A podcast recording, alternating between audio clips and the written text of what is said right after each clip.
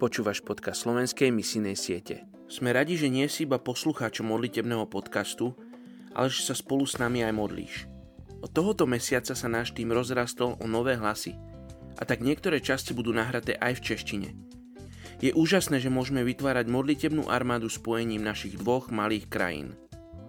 A.B. Simpson povedal, kresťan nie je poslušný, pokiaľ neurobí všetko, čo je v jeho silách, aby poslal evanílium do pohanského sveta.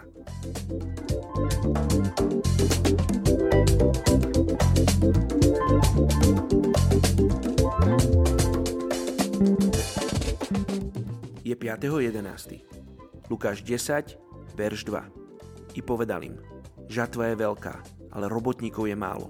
Proste preto pána žatvy, aby poslal robotníkov na svoju žatvu. Dnes sa modlíme za etnickú skupinu Kurdov v Holandsku.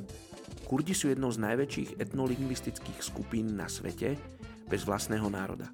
Vlast Kurdov je na Blízkom východe, v severozápadnom Iráne, juhovýchodnom Turecku a v severných častiach Iraku a Sýrie.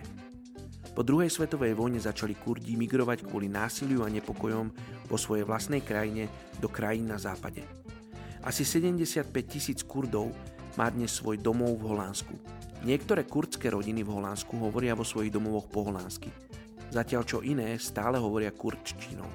Tradičným zamestnaním Kurdov v ich domovine bolo nomádske pasenie kôz a oviec. V Holandsku museli začať vykonávať svoje pracovné povolania v stavebníctve, niektorí si otvorili vlastné reštaurácie, malé podniky.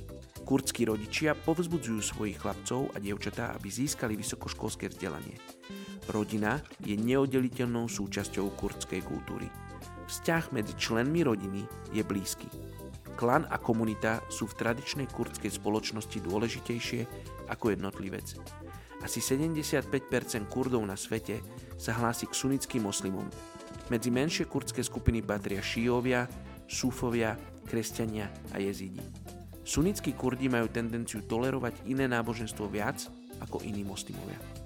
Poďme sa spolu modliť za Kurdov v Holandsku. Oči, ja ti ďakujem za to, že si priniesol Kurdov do Európy. Že si dal túto príležitosť holandskej cirkvi, aby mohla hlásať evanílium vo svojich uliciach. Oči, ja sa modlím, aby si ukázal holandským kresťanom, kde títo Kurdi žijú. Oči, aby si im dal takú špeciálnu lásku pre tento národ. Oči, my sa chceme modliť, aby tento národ bol zasiahnutý. Oči, aby raz v nebi sme mohli oslavovať Teba spolu so svojimi bratmi a sestrami z kurdskej etnickej skupiny. Oči, ja sa modlím za otvorené srdcia pre nich. Oči, ja sa modlím, aby oni mohli vidieť Teba ako svojho Otca. Oči, aby oni mohli vidieť církev ako niečo, do čoho si ich Ty povolávaš. Oči, ja im žehnám mene Ježiš a modlím sa, Oče, aby, si, aby Tvoje svetlo prišlo do kurdskej spoločnosti. Oče, modlím sa, aby si povolával ľudí, tak ako Ježiš, Ty nám hovoríš, aby sme sa modlili v Lukášovi 10.2, že žatva je veľká, ale robotníkov je málo. Oče, my sa teraz chceme modliť za robotníkov do, ku Kurdom v Holandsku. Oče, my sa chceme modliť za viac robotníkov v Tvojom mene Ježiš, lebo to je Tvoja žatva. A my chceme, aby Tvoje kráľovstvo bolo hlásané aj v Holandsku medzi Kurdami. Tak sa modlíme v mene Ježiš. Amen. thank you